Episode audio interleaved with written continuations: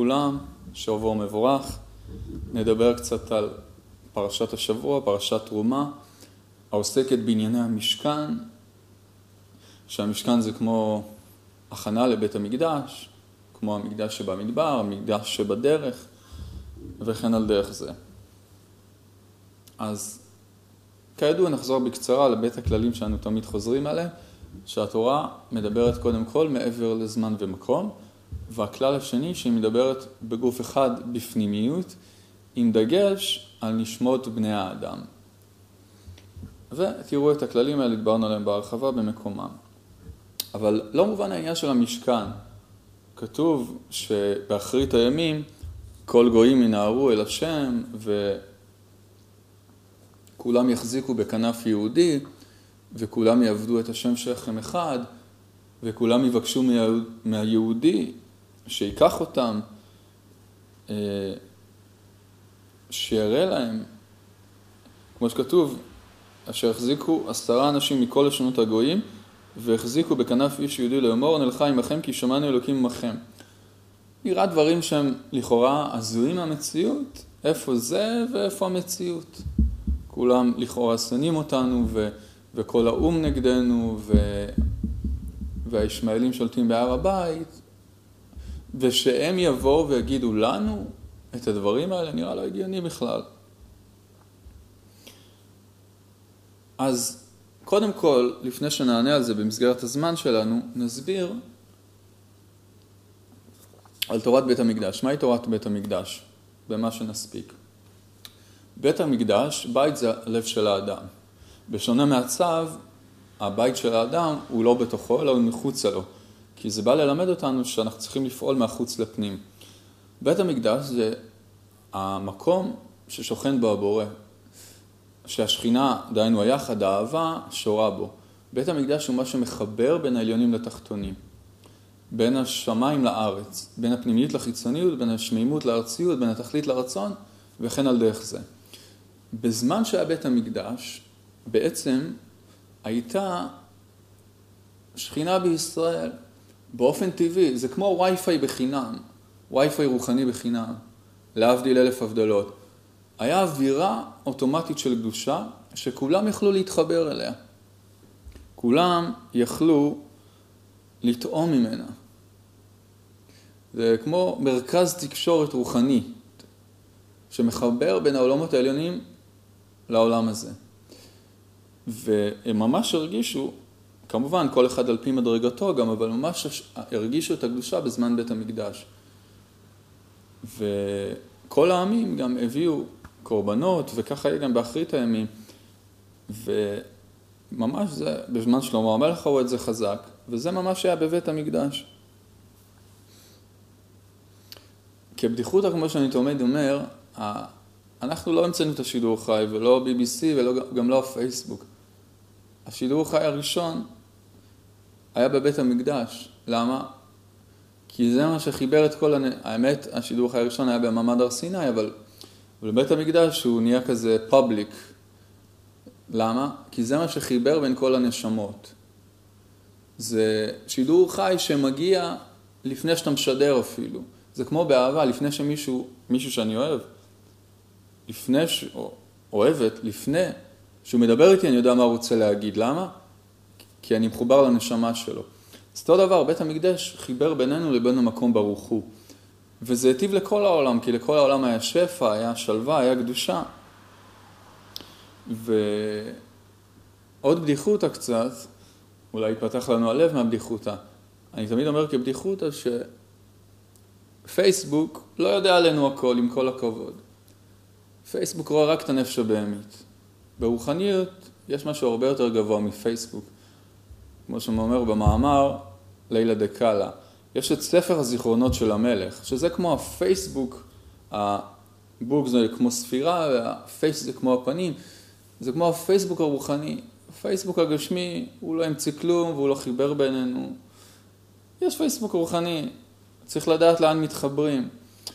גם אנחנו אומרים שיוטיוב, יו זה אני וטיוב זה צינור, מה זה יוטיוב? יוטיוב זה חוכמת הקבלה, היא הצינור לעולמות הרוחניים.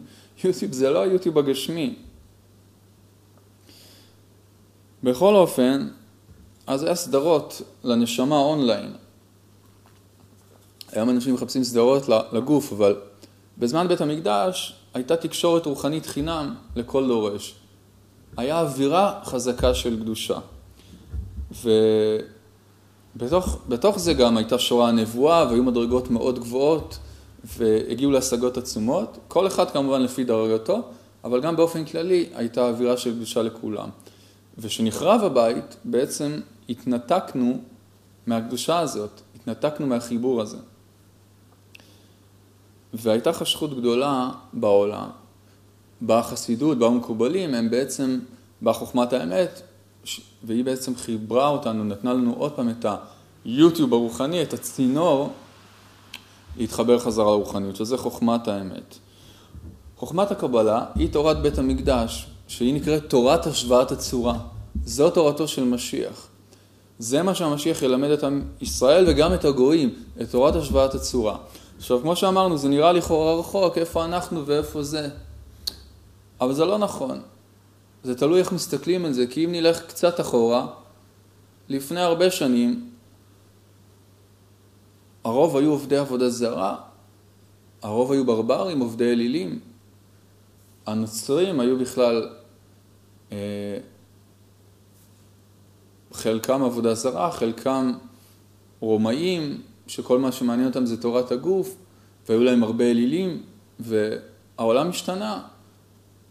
רוב המוסלמים היו עובדי עבודה זרה, ו... והפלא ופלא, הם מאמינים פתאום באל אחד. איך זה קרה? אז אנחנו רואים שהאנושות עברה שינוי והתפתחה ועברה דברים עצומים, אמנם זה, זה בדרך איסורים, אבל היא התבשלה והיו פעם מלחמות בעולם והיו פשעים גדולים בעולם והיה מלחמת העולם הראשונה והשנייה והיה דברים מאוד מאוד נוראים.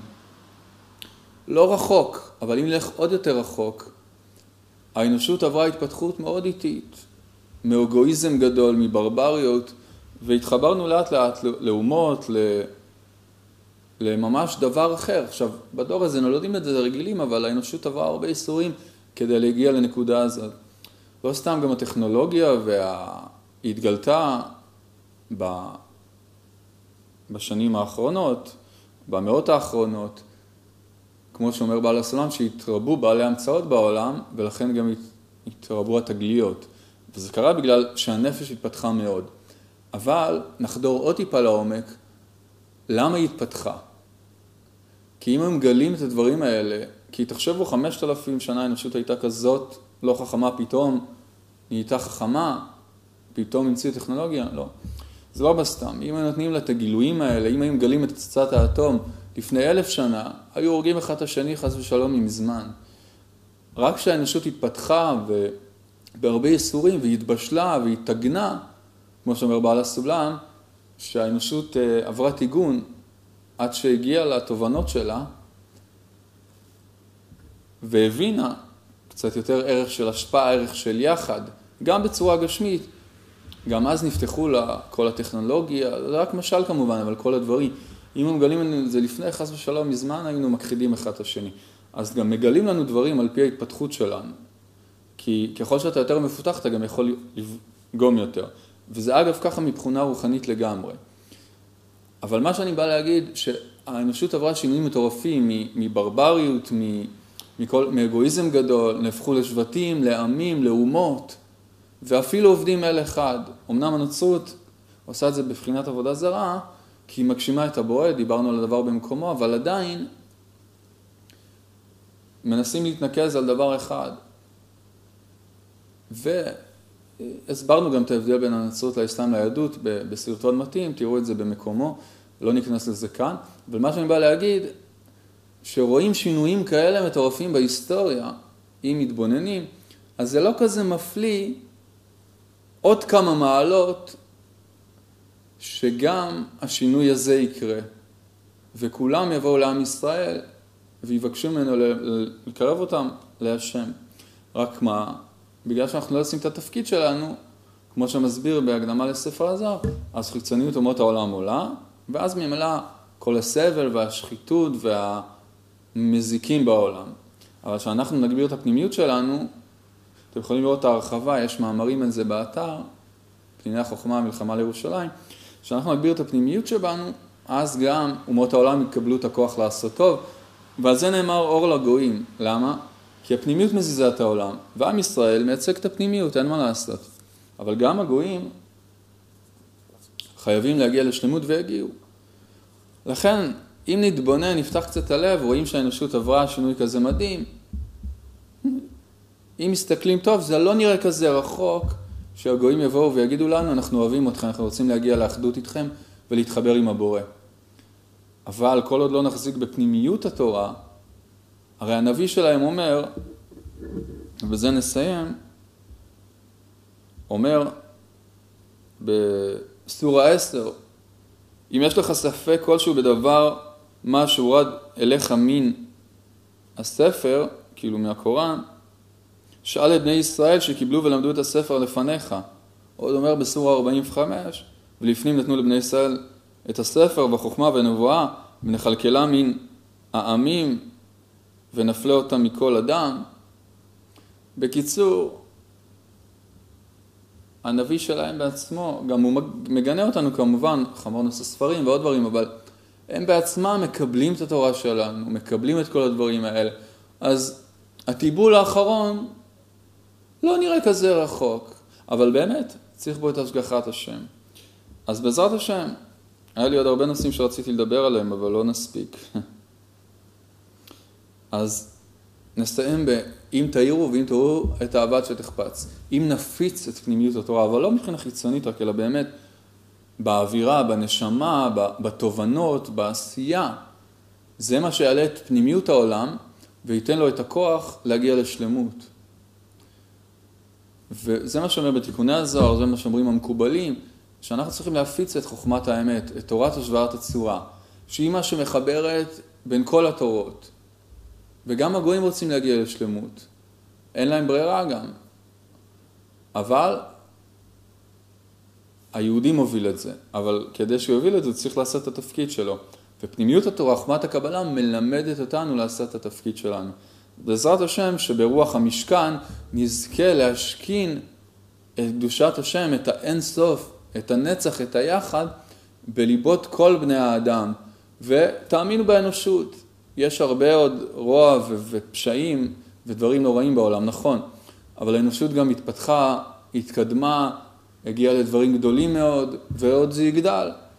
אז תאמינו באנושות. למה? כי, כי כמו שנאמר, לך לאומן שעשני. אם עושים אייפון, לא, אייפון לא, אם עושים אנדרואיד, אני יודע שגוגל חברה טובה, אז הפלאפון טוב.